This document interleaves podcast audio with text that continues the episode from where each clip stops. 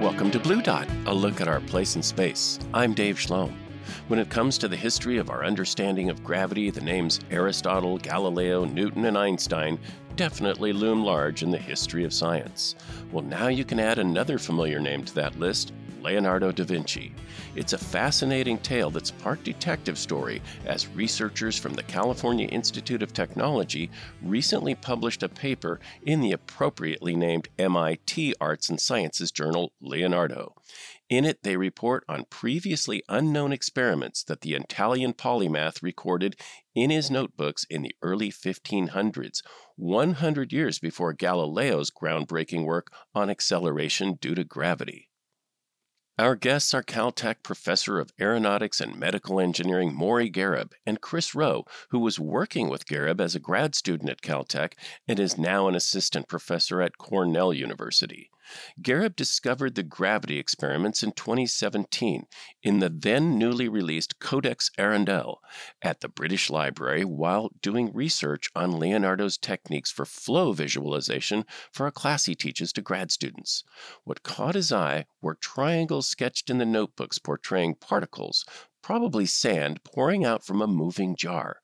From those sketches and Leonardo's notes, the researchers pieced together that Leonardo had found a method for observing gravitational acceleration. The two researchers join us to talk about it now. Mory Gharib and Chris Roh, welcome to Blue Dot. You're welcome. Hello.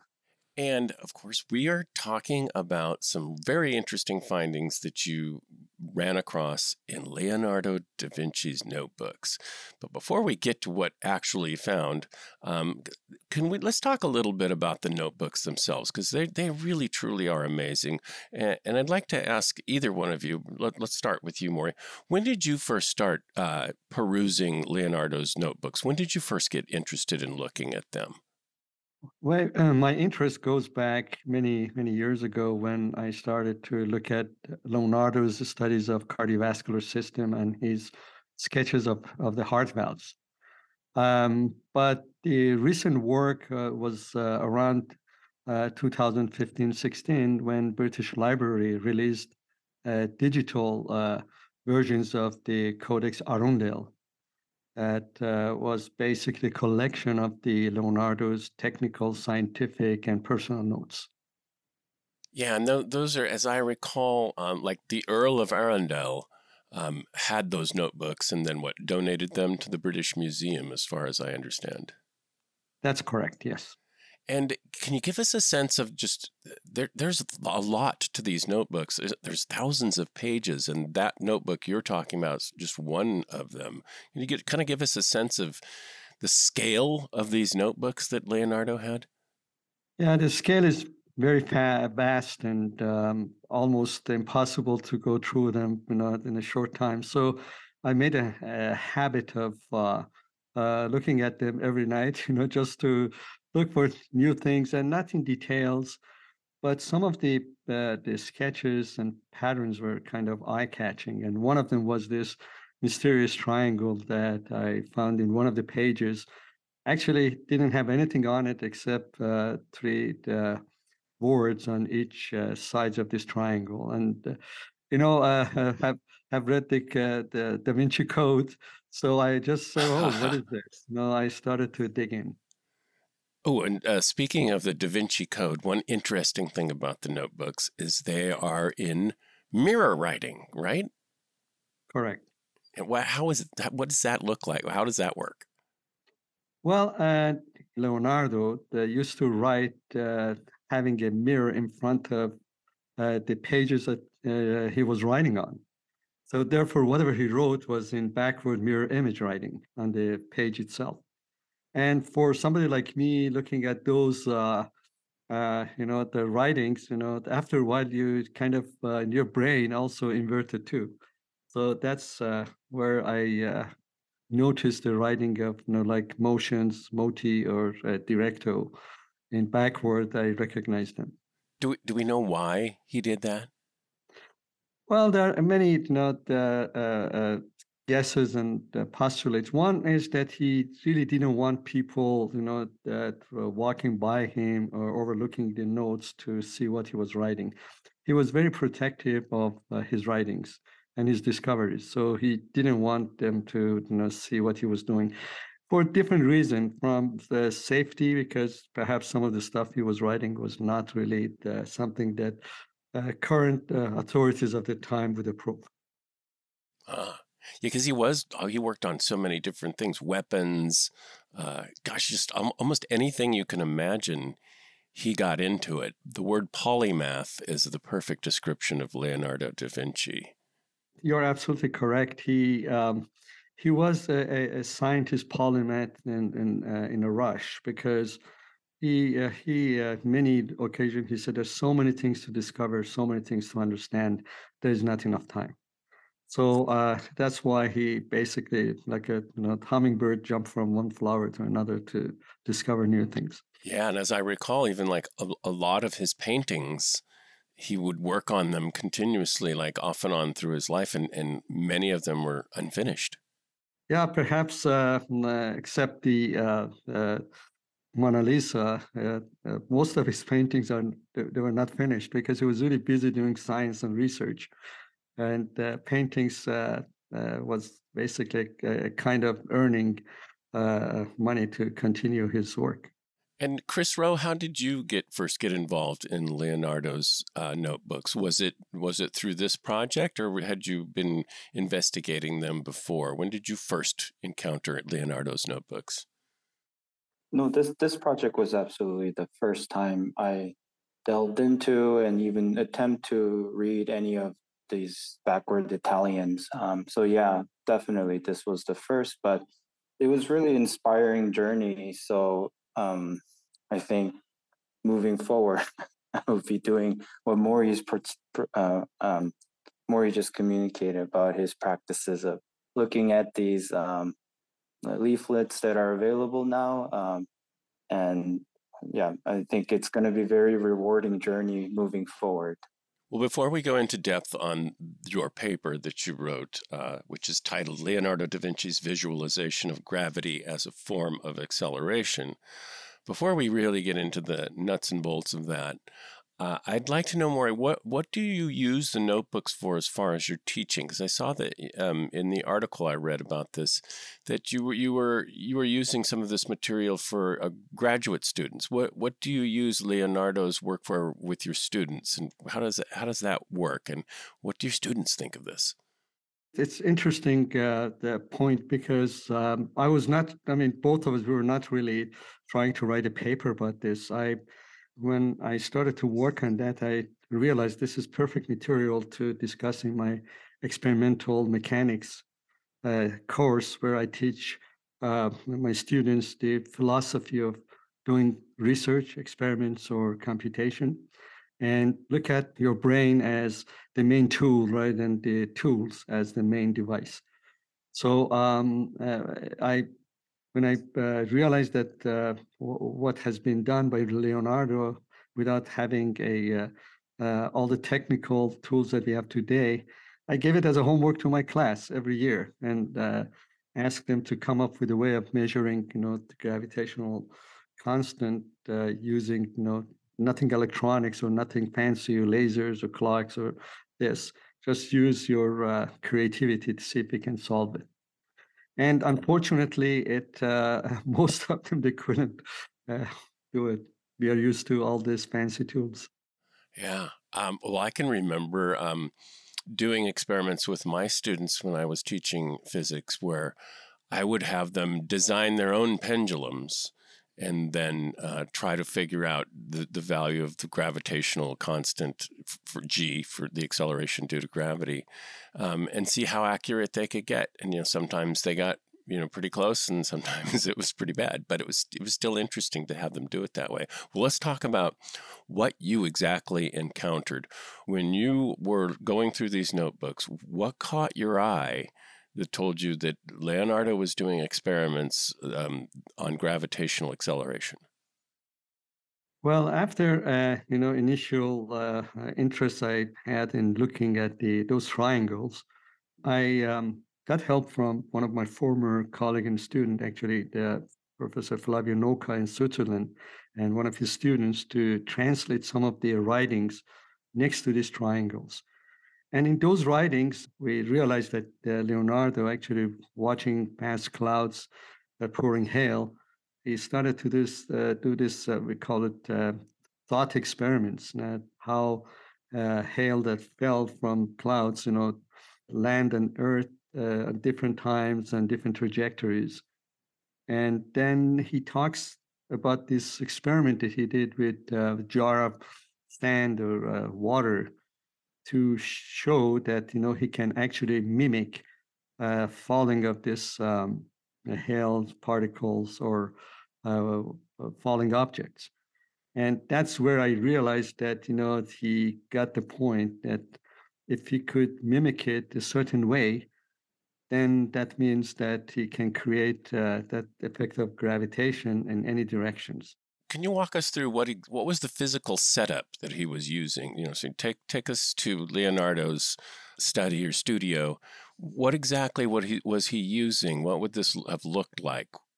From sketches, of course, you know, and with guessing at how he did it with with uh, Chris, we came up with the idea that perhaps he uh, had an assistant, either himself moving the jar at certain, uh, you know, speed acceleration, or the assistant did it and he watched it and sketched it. So the setup would be that you know you can imagine that you know the, uh, somebody has a jar of uh, you know mm, sand or uh, uh, you know water and moves from zero or start with certain acceleration every time, and uh, someone else watching those sands or uh, water you know the drops dropping and uh, try to you know, uh, sketch it as uh, accurate as they could. And I will explain later on that how difficult this observation can be if uh, you do not have a right, you know, approach to looking at these, uh, you know, dropping particles. So, is he sliding this this jar uh, horizontally and then watching the the particles, the water drops or whatever fall. Uh, is that what he's doing? Is is the is the object moving uh, horizontally sideways, and then we're watching the little arc of the material falling? Is that what he's doing?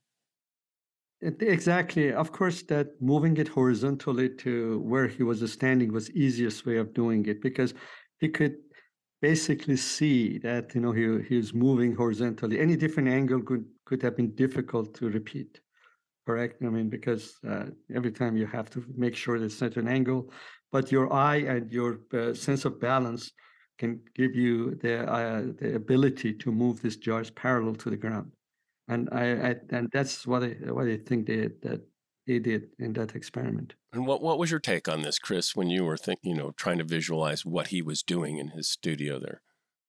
I think um, what Mory said is pretty accurate we wondered like if this phenomena is actually observable with naked eyes or um, if Leonardo has a had a super ability or not to just kind of take a snapshot of a moment and really sketch that right there and then.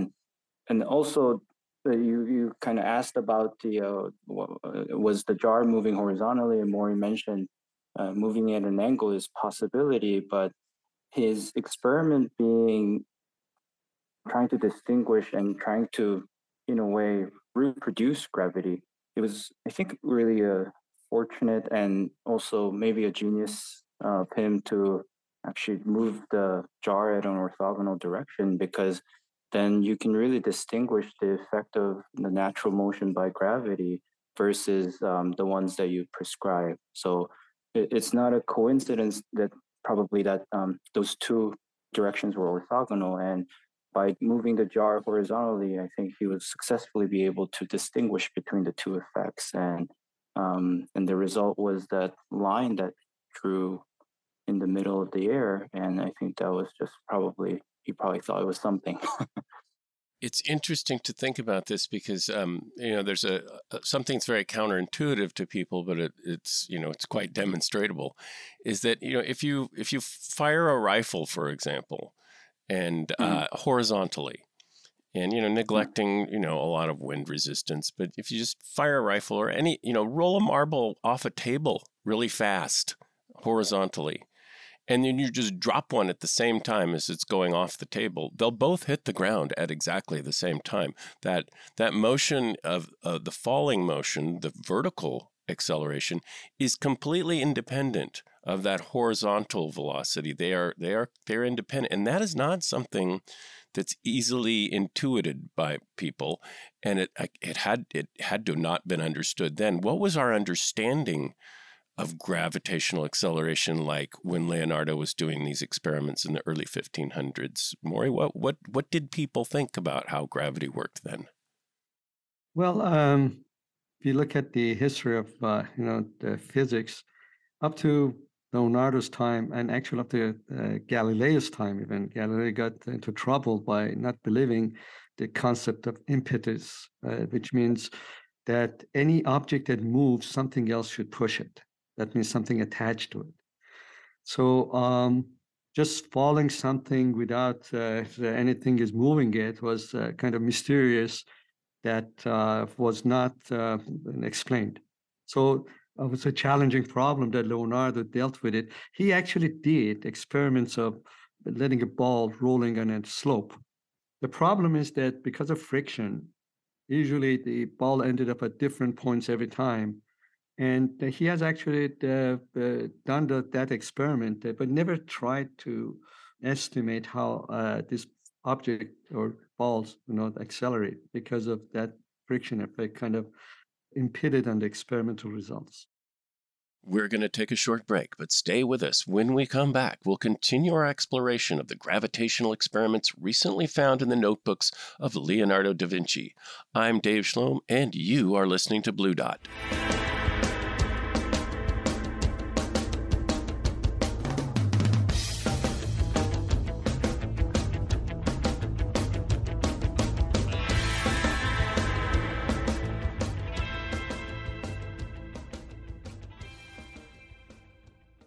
And we're back. Let's return now to our conversation with California Institute of Technology Professor of Aeronautics and Medical Engineering, Mory Gharib, and Cornell University Assistant Professor of Biological and Environmental Engineering, Chris Roh, as we talk about the recently discovered gravitational experiments by Leonardo da Vinci.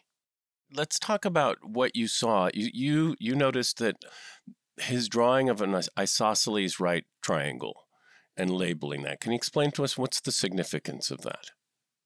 Uh, significance of the isosceles was that it was a unique case that he directly refers to. That if he had achieved to mimic the action of natural falling or gravitation, this uh, basically jar travels the same distance at the same time as the falling object takes to the ground. And for that one, he uh, basically draws that straight line between the two endpoints and say, hey, this is, I achieved, this is equivalence of the natural falling done by a moving object the way that I did it. I mean, Leonardo. And uh, he also says that this can be in any direction towards the heaven or towards the center of the earth and use he uses the center of earth which is also quite uh, intriguing uh, uh, many years uh, decades before galileo. Wow. Yeah no that isn't that's that's amazing.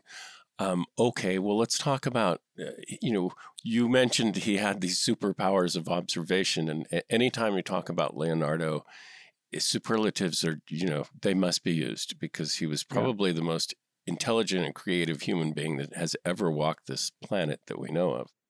So uh, I have to confess something, and Chris, correct me if I'm wrong. Um, well, uh, we we tried actually a few times uh, in a primitive way to repeat the experiment. Uh, before we set up our uh, uh, more elaborate, you know, the setup for for the videos that we showed in the other presentation. So it's very hard to see that a straight line if you're looking at it by naked eye. That's what I was so going to ask. What what are the limitations? Because you know he doesn't he has, he has no way to really time this, does he? No, he um, obviously he used uh, or, or exchange space with time or time with the space. That that means he assumed that every time at a given height, it drops an object, it's going to arrive at the same time. So if he changes the height, it's going to be a different time, but it's always going to be the same. So that way, he basically created a clock, a nonlinear clock. Okay, so he could use these different heights and use them as a different time. Okay, uh, I would say a discrete time uh, uh, space. So to see those particles that dropping, he always kept the same height and he always tried to mimic the acceleration as good as he could. But we believe uh, that to see the straight line the way that he drew, he must have also moved his head very fast in, in when observing this particle dropping. So it's equivalent of a high-speed camera, if you think about it. When you, you just mentioned the, the firing a bullet in the horizontal, mm-hmm. imagine the car uh, in a in a uh, race that you know just speeds up right in front of your eye. If you have done have not done that practice, if you can do it, you can move your head with try as some distance as fast as you can with the uh, movement of the car. Then you can kind of freeze the car and uh, see what is written on the side of it, for example. Ah, yes. So we believe that he used techniques like that to to be able to see that line. We couldn't see it in the in the lab with our naked eyes. And so, did you you tried to mimic the experiment in in your lab to, to do it the way he did it, you know, somewhat, to, and ran into the difficulties he must have, must have had? That's right. That's right. And actually, we have a video that we can show. Only we, uh, when we started to use high speed cameras, we could freeze those lines in space. So we can see, oh, yeah, it's a straight line for those people listening to the podcast version of this show, I will put the uh, the video link down below. We'll definitely share that with our audience and and make it accessible. Okay, well let's talk about what the acceleration of gravity is. So, if you if you drop an, an object and neglect air resistance, it will accelerate, you know, in in English units at the rate of 32 feet per second every second. In other words, after one second, you know, 30, 30, it's going 32 feet per second. And then each time, each second after that, it's 32 feet more. Um, so it's accelerating. Uh, or uh, if you're using metrics, 9.81 meters per second squared, meters per second per second. Every second, it's going that much faster. What kind of accuracy did he get? Let me just say a quick introduction of how we get there and let Chris to explain that. Okay, good. You know, um, it, it was really through uh, uh, simulation that Chris done that we were able to do variations of the, I, was, I would say, same theme and and realize what he exactly has done and what kind of measurements he was trying to do. Um, Chris? Yeah, so, okay, it's like to take it back to um, what was done. So we started out with observing these triangles, and um, it seemed like he was really trying to model this um, through the experiment, much like what we do in modern days. So, what he seemed to have done is that there's this orthogonal um, direction of motion that separates his input from natural motion that he's trying to discover. And the result that he wanted to get out of this, sort of a, you can call that a dependent variable. And the independent variable his was his prescribed motion. And through this line that lines up, he wanted to understand the natural motion. So I think that was sort of the premise of these experiments that he ran. So uh, knowing that like where he could put these jar at the different times and providing different acceleration or not, that was his input. So in order to actually model this, I think what he did was, okay, I accelerated this jar from point A to B, uh, point A being the starting point where jar wasn't pouring or just starting to pour but had a zero velocity. And then towards the end where the jar, you know, maybe you reach the, the wall and you, you couldn't accelerate or remove the jar anymore. So from point A to B, you what you get is this sort of a line that you travel. And whether your position accelerates or increasing linearly with velocity, um, it draws a line and that's that's it. But I think what was really interesting is that he probably asked where were the particles at each point in time. And I think that's where the uh, algorithm and in a way a mathematical modeling kicks in. Um, so if you now imagine with me, um, if you just as you've described, we know that acceleration is um, 9.81 meters per second square. Um, you're able to use modern tools like calculus to easily compute the positions of where the particles have been. Um, but he did not have the luxury, but what he did was probably he measured and algorithmically saw that more or less you can ask this question and answer where were the particles by cutting that line that the jar has traveled in half consecutively four times. Um, and that's where in the paper we talk about how that mathematically is equivalent to saying that um, it's a doubling trajectory. So each time the jar's location doubles, so mathematically you can kind of say that it's 2 to the t power with 2 being the base and t being the exponent. And uh, let me back you up there. Is t being time? Yes, t being time. Okay. Although uh, coincidentally, that's actually very similar to sort of the modern understanding of how gravity accelerates and how we can calculate the position because a modern view or Newtonian mechanics view would be like t to the 2 power, right? So the base and the exponent would be switched. Um, this idea first came about because now if we compare the two equations, like position is equal to t to the 2 power versus positions is equal to 2 to the t power, so the base and um, exponent again switches. If you substitute 2 in the t, what you get is 4. So at time equals 2, whatever that means, the position is 4. 2 to the 2 to the second power, okay. Mm-hmm. Yeah, and 2 to the second power, same thing. And but what's interesting is that if you now substitute four to the t, mm-hmm. what you get is 16. 16, for both cases. Yeah.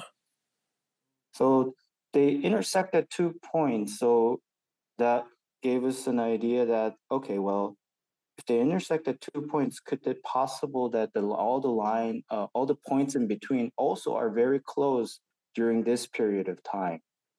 And when we plotted it, that was that was exactly the case. Um, so but then the mistake I made and and um, I had a lot of trouble then to comparing these two equation. And one of the main problem was that the units didn't really work out, right? Um, one of the the one of the sins of in in in doing any experiment is getting the units sure, wrong, right? And yeah. you don't have a chance of getting the answer mm-hmm. right. Um, and when we think about these sort of an exponential function, the first thing you have to make sure is that the part of the exponent cannot have the unit. But then if we have if we raise two to the t power, mm. t has, has a, a unit. unit. Right. Sec- seconds, no for example. Exactly. What is what does it mean to have what does it mean for exponent to have a unit? That doesn't make any sense. So I had a trouble comparing these two equations together.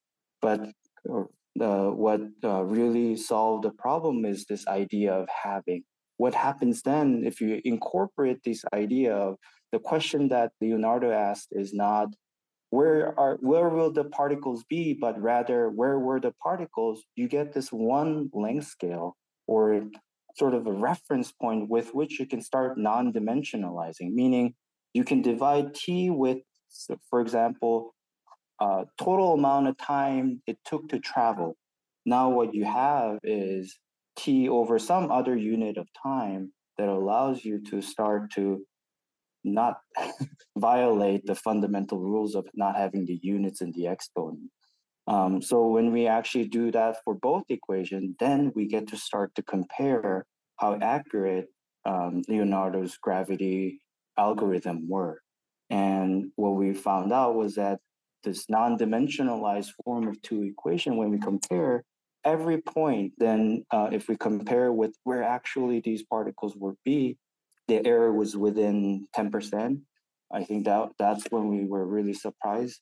May I add something here? Uh, that um, what Chris clearly discovered was that Leonardo was not really studying the sand, falling of the sands. Leonardo used sands as time mark, markers. Ah. That so that's that's how he exchanged time and space.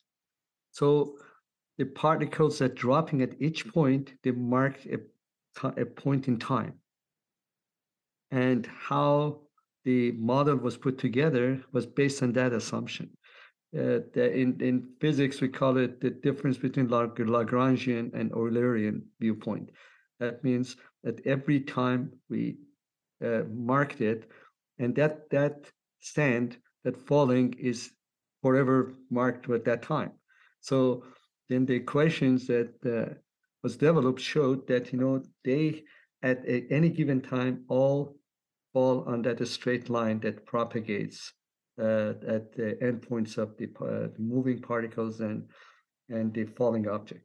Yeah, Mory is absolutely correct, and um, trying to really understand and calculate and these phenomena, know, even knowing that the jar is moving horizontally, as Mory described, each particle that are falling at that are released from the jar are marked with the time of release. That's equivalent of giving a name tag each time the sand comes off that you mark you're going to be uh, Dave.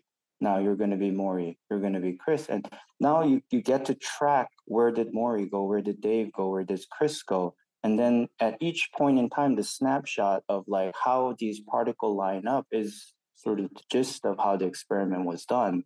And in this case, in order for us to really like simulate the, uh, the and calculate how um, Leonardo's experiment, um, we had to use this uh, Lagrangian versus Eulerian concept, but also within the Lagrangian concept, you have to distinguish between path line and streak line. And streak line is where you get to really mark these particles with time of release. And a lot of times the, the source of these particles are not moving, but nevertheless, um, knowing that the particles will always be released from the jar um, allows us to call this more or less a streak line. And therefore, now in, in the simulation, if we track what we call the time of release, uh, we were able to really see how these um, different acceleration lines up the particles that are released at different times. And that was an important step in uh, really uncovering what Leonardo might have been thinking. So, like, what would he have noticed that, uh, like, you using our names again for the particle placements? Would he have noticed that the distance, you know, uh, me being the first particle and then Mory, would he have noticed that there was a, re- a, a larger distance between Mory and Chris than between Dave and Mory? Would he would he have seen that? Would that indicate to him that this acceleration, you know, that we're getting bigger gaps each time? But qualitatively, yes, but um, not really quantitatively. You could see it, but you could, um, unless you do the experiment with those uh, time mar- markers, in this case, sands, it's going to be hard to uh, hard to measure twice or three times. At least not for me. Yeah. I, mean, we did notice that during our um, um, actually calculated version of it, it was much more easy to observe that you're absolutely right that the, the, the, the distance between the particles, if they're released at a like, uh, consistent time, um, they can't be equal because they're being accelerated at least downward. And um, in a different frame, uh, what we call the accelerating frame. Now, if you're traveling with the jar, you can actually let the jar be stationary, but create sort of a pseudo acceleration field pointing horizontally with the magnitude that you set the jar's acceleration to be. Um, you can see that this acceleration field now diagonal because of this other acceleration field um, is an acceleration field, not a velocity field. So naturally, the particle will follow uh, and and uh, uh, each particle who spends more time will have larger distance that they travel. Um, it might have manifested, like Maurice said, as a very subtle difference of if you used water, there might be more necking and droplet formation because now they're being stretched out. Mm-hmm. Uh, we haven't really seen any of indication of um, these sort of inner distance between particles in the manuscript. And we don't know what he used. We don't know whether he used water or sand, or we, we don't know from his notebooks. No, they, he actually uh, says that he did both, and um, it seems so. But what is what did, he didn't do? He observed it with the Hale particles. Is that to have really individual larger particles? Because if he had done it, he would have seen easily the resemblance of those two trajectory of say cannonballs. So each particle that falls has a parabolic actually trajectory. Uh, even though all end up in a straight line at the end for any instant of time. But uh, because he used water or sand, as Chris said, it was so continuous. I, we do not believe that he saw trajectory of every particle of sand that released from the jar. Yeah, it's really cool because you know even uh, uh, you can do this at home, or listeners, and I would encourage you to do this because you've got you know, you've got phones now. that Leonardo did not have a smartphone, I'm assuming, but you can you know roll a marble off your tabletop and film it, and then you know watch in slow motion, and you'll see it tracing that parabolic arc after it goes off that horizontal surface as it falls to the floor, and and that's just so beautiful. Uh, in when you were mentioning Chris about you know two to the t power, and you know my my brain was thinking about oh yeah well if you want to figure out how high a bridge is, all you have to do is drop a rock off of it and time it. And if you know, which we do now, you know the the gravitational acceleration constant of nine point eight one meters per second squared. It's very simple to determine the height of the bridge, but of course he didn't he didn't have all those tools yet. But but this is just so fascinating how he was on the verge of all of this. Yes, and if we say use Leonardo's method and um, Leonardo's um, algorithm, um, Mory mentioned that there was no concept of equation at the time, so um, I, I, wouldn't want to say mathematical equation, but I think he had a very disciplined algorithm. Um, and and um, what was really fascinating, and this is when we were able to really give a quantitative number of uh, how accurate he might have been. Um, say we now want to use it for practical purposes. Um, he he had so if you keep cutting this final traveled line in half um, and you keep cutting in half many, many times, you actually start to deviate more and more from actual trajectory. And we mathematically kind of described hey, so what is the, how many times is the most accurate? And you're supposed to cut it four times if you want to be really accurate. And consistently in the, the manuscript, uh, what we see is that he only cut the line four times. Uh, and that's when we realized that, you know, there is a saying that uh, all mathematical models are wrong, but they're useful. So you, you have to know like the limits of the mathematical model in order to use it right. And even t to the two power, it's you can say approximation. That it's sort of an estimate approximation, but it's a very useful one because it allows us to use it and even measure the height of the bridge. Um, so in that sense, Leonardo's model was very useful uh, algorithm mathematical model um, because he had a discipline to limit his usage to um, when he asked this question, presumably, where were the particles? He only guessed up to the point of accuracy, which is I can tell you where four of them were, or something like that, you know. But he never expanded his this use of this algorithm to describe something that could have been would start to deviate from um, the reality. So he, what I learned from this process really was that he was really grounded on his observation of the real world. Uh, sometimes we blindly trust nowadays uh, these uh, mathematical equations and modeling, but um, he, he had discipline to really ground everything that he did in the real world experiment and observation. So that's something I, that's a lesson I took away from this. If you're just joining us, our guests are Caltech professor Mory Gharib and Cornell University assistant professor Chris Roh, and we're talking about the recently discovered experiments on gravitational acceleration found in one of the notebooks of Leonardo da Vinci. We're going to take a short break, but stay with us. I'm Dave Schlom, and you are listening to Blue Dot.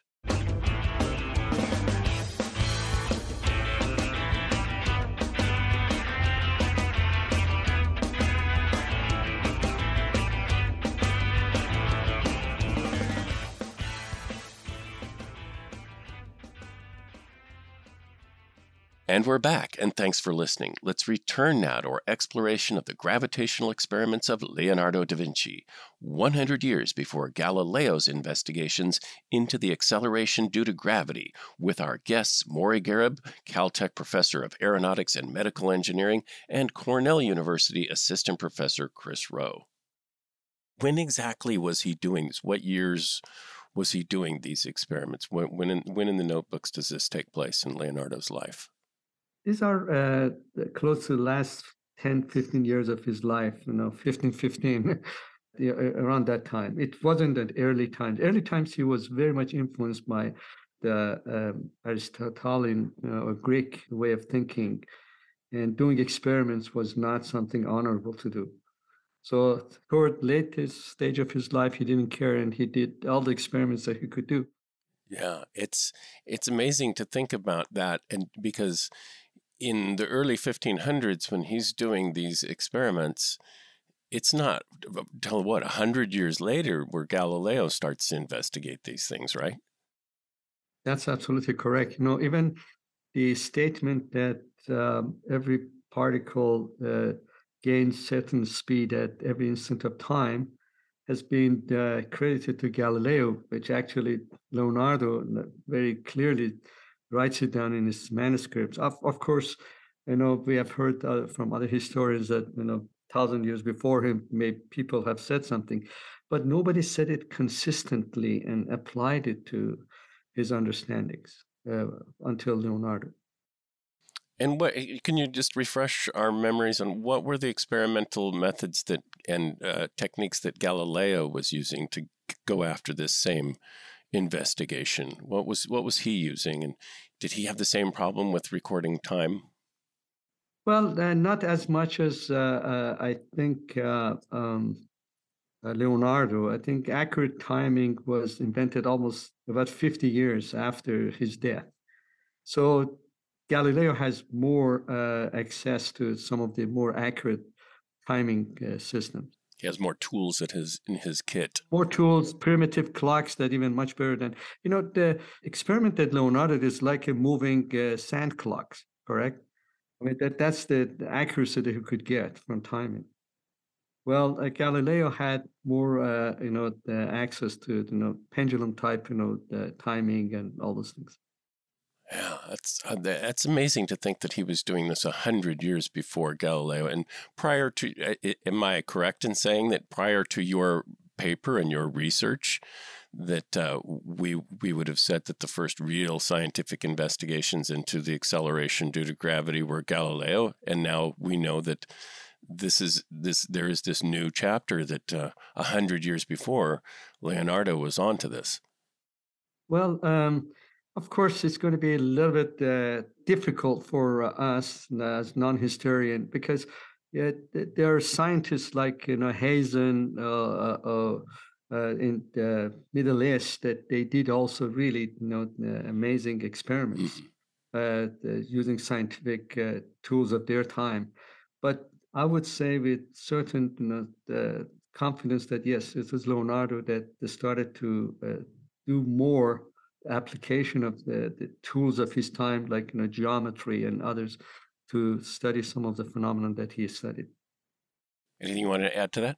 Yeah, I, I agree with that um, I, I'm not a historian, and like Mory said, we're not historians. So I felt like our job was to not really map it in the history of understanding gravity, although we tried our best, but to really like um, see with how much Leonardo attempted to understand gravity and with mo- what method. So although historically it is interesting uh, time period, so like there was no like peer reviewed journal, for example, at the time that really like uh, publishes and uh, publicizes Leonardo's findings. So even with the discovery, how much does it really make an impact into you know our understanding? So in, in that regard, like the time period and how things were communicated need to be taken into consideration too.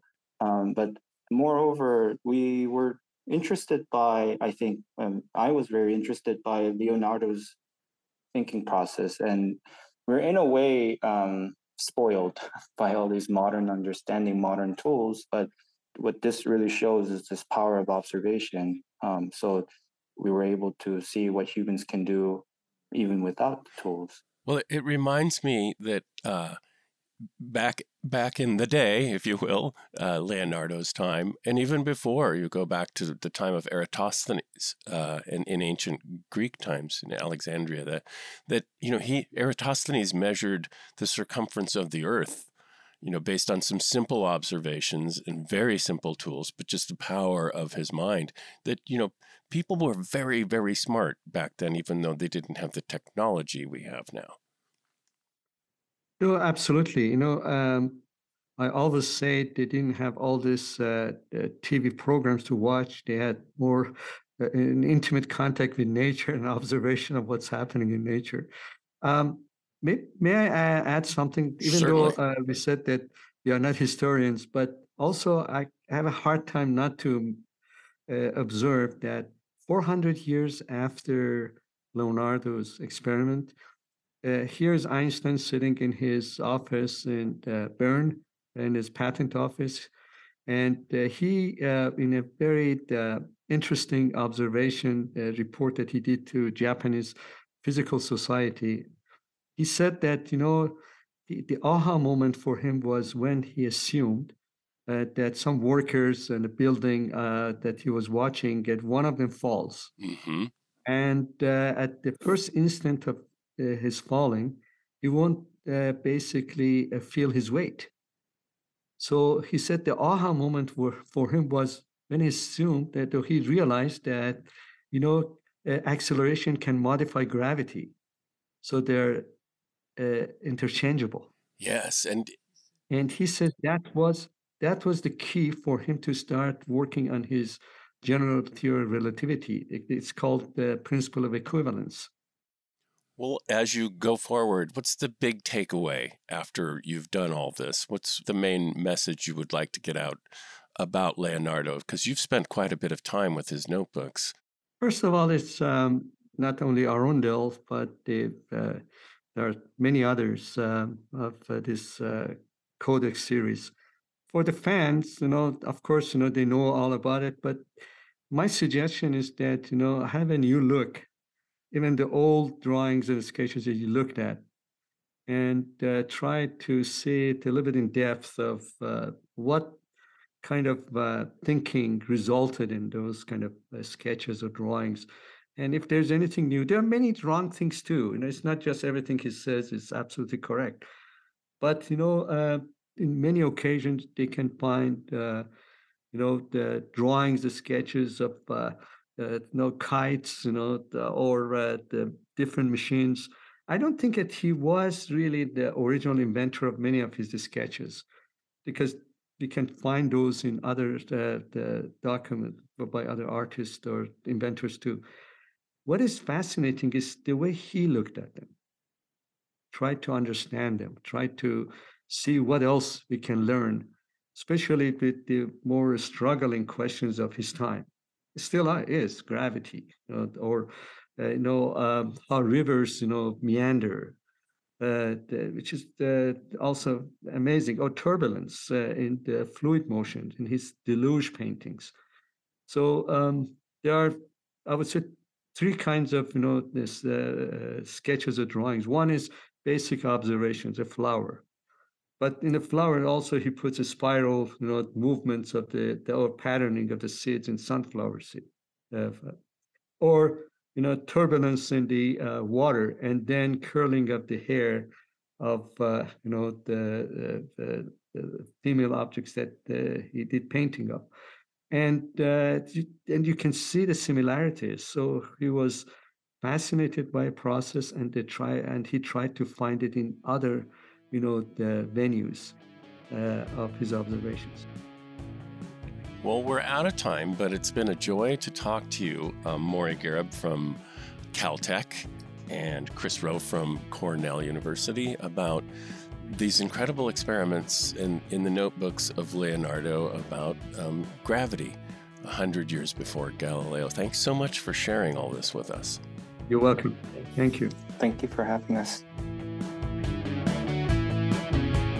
Thanks again to our guests California Institute of Technology Professor of Aeronautics and Medical Engineering Mory Gharib and Cornell University Assistant Professor of Biological and Environmental Engineering Chris Roh.